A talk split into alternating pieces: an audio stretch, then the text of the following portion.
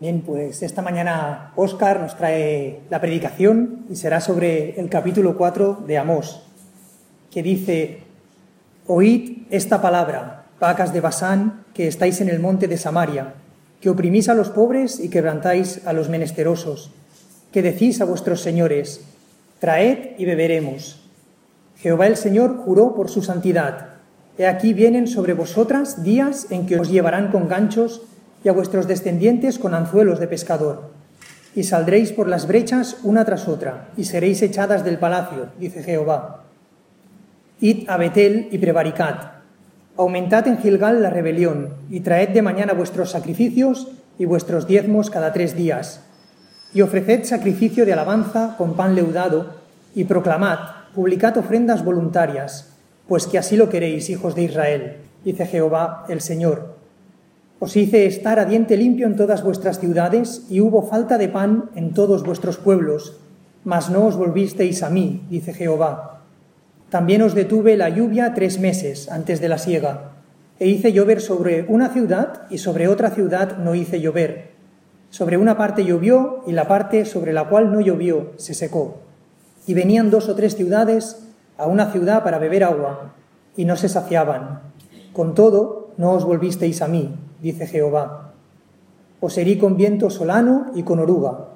La langosta devoró vuestros muchos huertos y vuestras viñas, y vuestros higuerales y vuestros olivares, pero nunca os volvisteis a mí, dice Jehová. Envié contra vosotros mortandad tal como en Egipto. Maté a espada a vuestros jóvenes con cautiverio de vuestros caballos, e hice subir el hedor de vuestros campamentos hasta vuestras narices, mas no os volvisteis a mí, dice Jehová.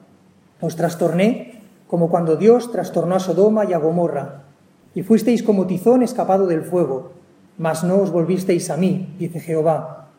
Por tanto, de esta manera te haré a ti, oh Israel, y porque te he de hacer esto, prepárate para venir al encuentro de tu Dios, oh Israel. Porque he aquí el que forma los montes y crea el viento y anuncia al hombre su pensamiento, el que hace de las tinieblas mañana y pasa sobre las alturas de la tierra, Jehová Dios de los ejércitos es su nombre. Buenos días a todos. Pues vamos a continuar con nuestra andadura con Amós. nuevo capítulo, ¿verdad? Empieza, Amós empieza haciendo amigos en el versículo 1. Amós haciendo amigos.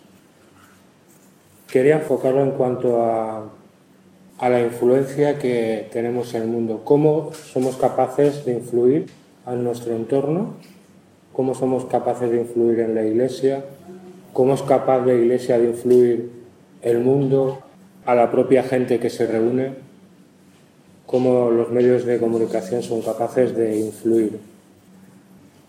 Quería que se fuera el hilo conductor de lo que vamos a hablar.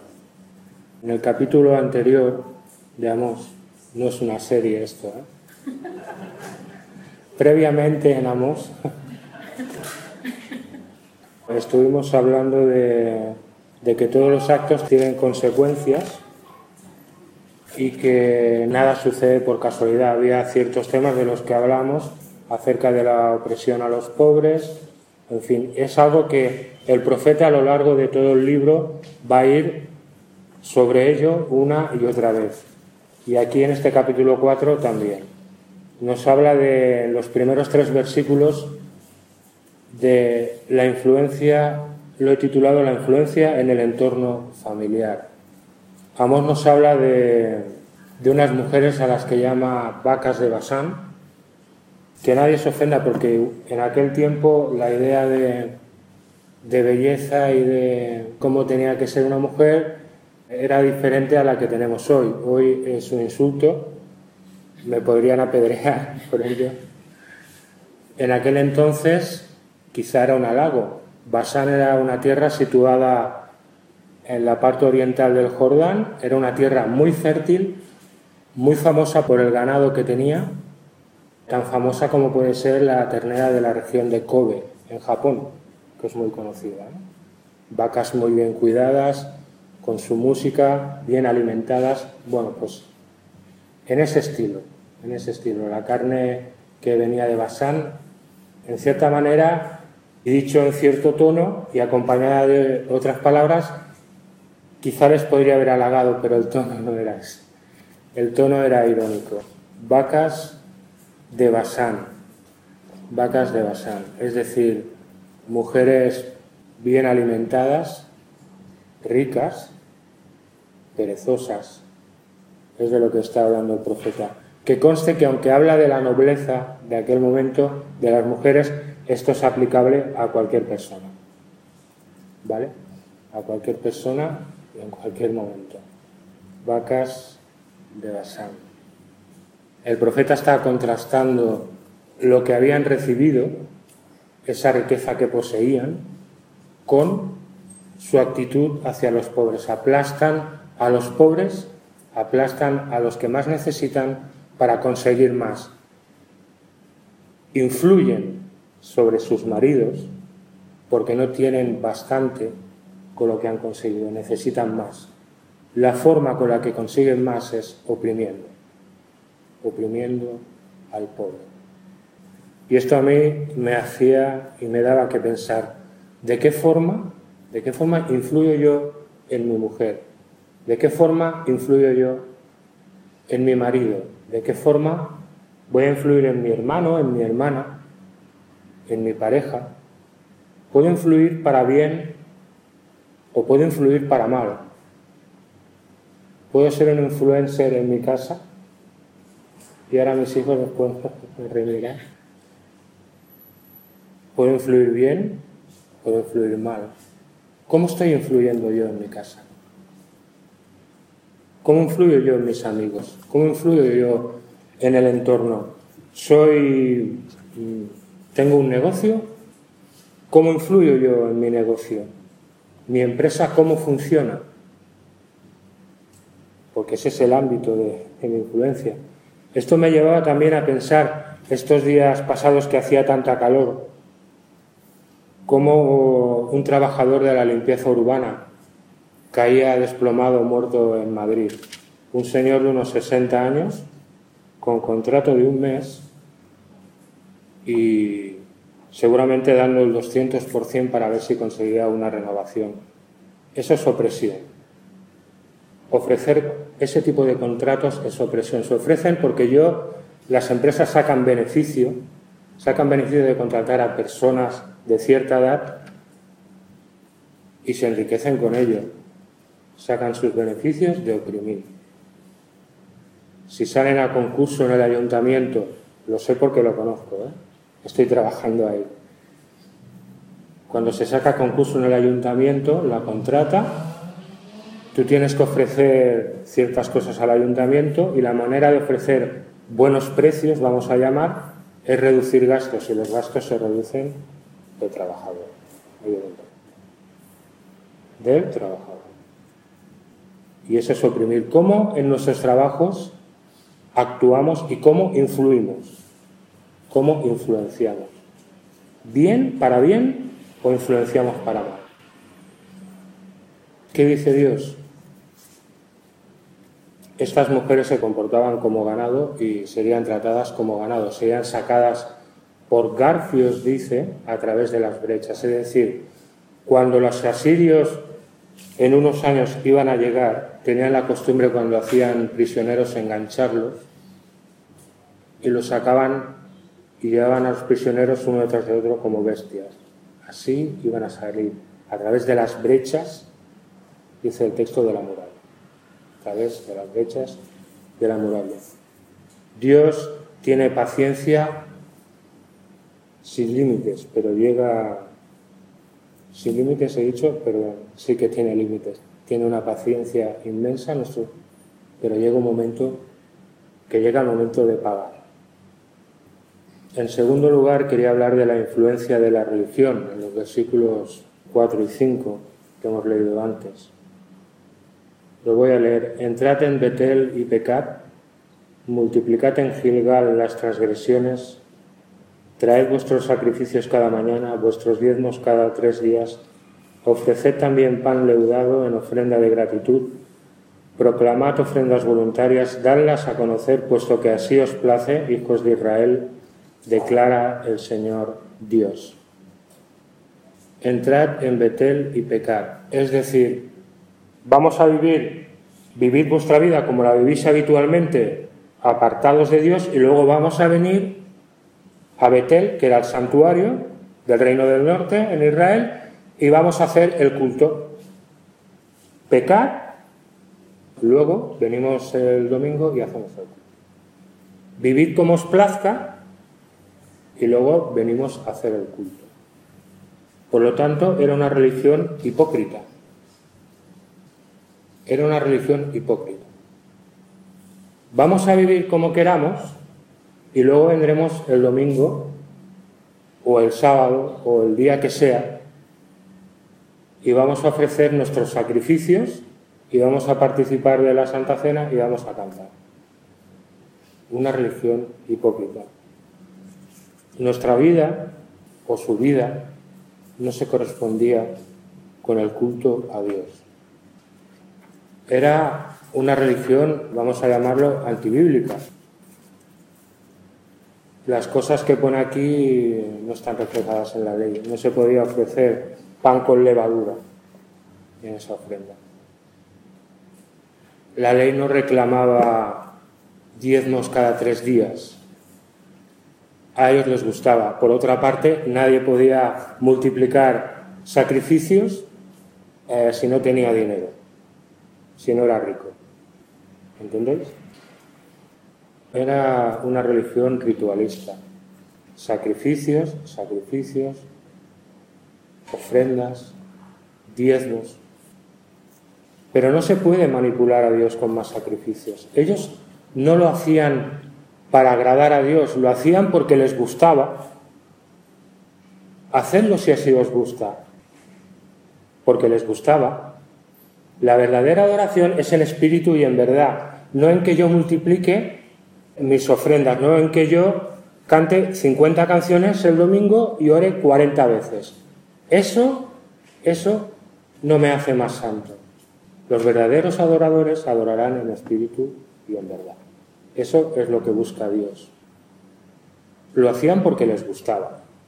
Era su ritual. Yo no sé si nosotros lo tenemos esto como ritual. Cada uno debe saberlo, lo tiene como ritual. Participamos de la Santa Cena porque es un ritual, porque desde hace 30 años que cada domingo lo vengo haciendo y canto porque me gustan ciertas canciones y si no las canto parece como falta algo. Y oro porque así me siento bien y me siento mejor.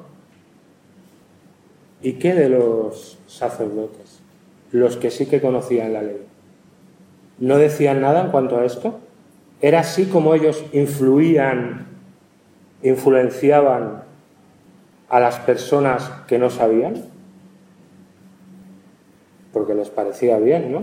No decían nada, es que les parecía bien. Porque ellos sí que conocían, el pueblo igual no, pero ellos sí. El sacerdocio sí. El sacerdocio sí que conocía todo esto. Y esto me lleva, a pensar cómo influenciamos nosotros a la sociedad, porque en aquella sociedad, os recuerdo que Amos habla a toda una sociedad, Israel, porque aquella sociedad de Israel que debía ser luz a las naciones, con este comportamiento no cumplía el propósito, no influenciaba de buena manera a ese propósito. Eran igual que las naciones que había alrededor. Y no estamos hablando de Siria ni, ni de Asiria, ni estamos hablando de Israel, al que Dios le da la ley. ¿Cómo influimos en la sociedad? O mejor dicho, ¿pensamos que estamos influenciando en algo a la sociedad? ¿O la sociedad nos ve más de lo mismo? ¿O como mucho llegamos a ser una ONG? ¿Y cómo influimos a la gente que tenemos delante? Y hablo por mí mismo, que estoy aquí de vez en cuando, ¿Cómo, ¿Cómo, influencio a los demás? ¿Cómo es mi ejemplo? ¿Cómo, cómo me ven? ¿O cómo ven a los ancianos o a los pastores? ¿Cómo influencian? Porque influenciamos, para bien o para mal. para bien o para mal, influenciamos. Y a la sociedad, influenciaremos o no la influenciaremos. ¿Somos sal? ¿Somos luz? La luz no se esconde debajo, porque no se ve. La sal sirve para dar sabor, pero también sirve para preservar, conserva los alimentos.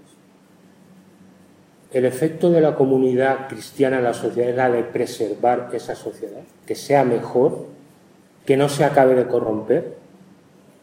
¿Cómo influencia la comunidad?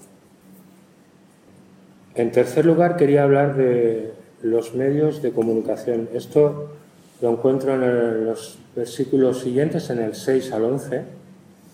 Aquí hemos, nos da una lista, parecen las noticias de televisión cuando nacimos, ¿vale? Hambre, sequía, plagas, guerras, muerte. Enciendes la tele y es lo que oyes. Terremotos, incendios, guerra, muerte. Me pregunto yo, me preguntaba yo, qué forma habían tenido ellos de comunicar estas cosas que habían sucedido a lo largo de la historia de Israel, esos avisos que Dios fue dando, cómo comunicaban y cómo habían influenciado la sociedad en aquel, en aquel momento.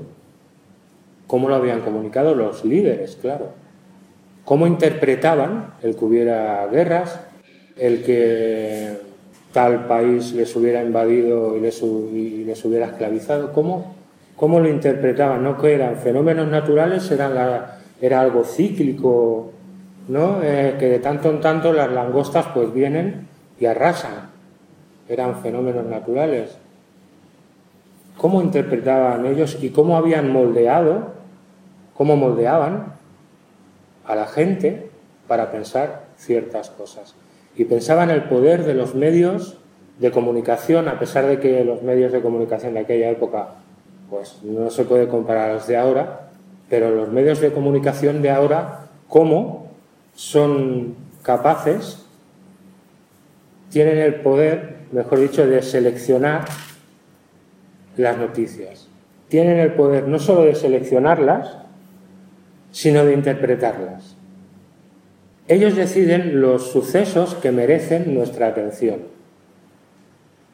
y cómo deben de entenderse esos sucesos. No solo se limitan a reflejar los valores de la sociedad, sino que la moldean. ¿Conocéis el escándalo ese que ha sido tapado, medio tapado de la sexta, con los audios de Villarejo, con iglesias y... Conocéis toda esta historia, ¿no? Así es como se actúa. ¿Cómo interpretaban aquella gente los desastres que ocurrían? ¿Y cómo los interpreto yo cuando suceden cosas? Porque somos muy hábiles para decir, está nublado y va a llover, ¿eh? o el viento que hace es de lluvia, o hay mucha humedad en el ambiente, pero no somos tan hábiles para ver las señales de Dios, o no lo queremos ser. ¿Cómo interpretamos y cómo comunicamos y cómo influenciamos a nuestra comunidad o a nuestro entorno las cosas que vemos y discernimos? O a lo mejor no las discernimos, no lo sé. ¿Cómo? Hay un estribillo que suena en todos estos versículos es un estribillo. A cada desastre que anuncia termina con no os volvisteis a mí. No os volvisteis a mí. Una sociedad alejada de Dios no solo va a ser injusta y opresora, sino que con el tiempo desaparece no os volvisteis a mí. Y en último lugar quería hablar de la acción, la acción de Dios, los versículos finales del 12 al 13. Lo que me llama la atención de este final es prepárate para encontrarte con tu Dios. Prepárate para encontrarte con tu Dios. No os volvisteis a mí, es como una huida, es como una huida. El hombre se ha pasado huyendo desde el Génesis, desde que peca y Dios baja al huerto. ¿Dónde estás? ¿Sabría Dios dónde estaba? El ser humano, ¿dónde estás? Y el hombre le dije, me escondí, porque tuve, tuve miedo y me escondí. Y a partir de ese momento, la historia del ser humano es una historia de una huida de Dios. Pero ¿sabéis qué? ¿Sabéis qué? La huida tiene un fin. Dios sale al encuentro del ser humano. Prepárate para encontrarte con tu Dios. Prepárate comunidad para encontrarte con tu Dios. Prepárate mundo para encontrarte con tu Dios. Hay un momento que ya no habrá más huida. Prepárate para encontrarte con tu Dios. ¿Y cómo vendrá Dios? ¿Como amigo o como enemigo? Esa es la gran pregunta. Podemos influir de muchas maneras en la sociedad, podemos influir en, nuestras familias para que sean mejores, dando buen ejemplo. Y debemos preguntarnos qué ejemplo damos a nuestras parejas, qué ejemplo damos a nuestros hijos. Podemos influir en nuestros negocios, que sean más justos, menos opresores. Podemos influir con nuestras comunidades en una sociedad que está falta de luz y de guía, aunque ellos no lo sepan. Podemos influir para que los que están en el liderazgo, los creyentes que escuchan, sean mejores de lo que son y ser guías. Podemos influir para comunicar bien la verdad de Dios. Influir y instruir. Y estar de esta forma preparados para encontrarme con Dios. Bien, voy a dejarlo aquí. Que el Señor os bendiga.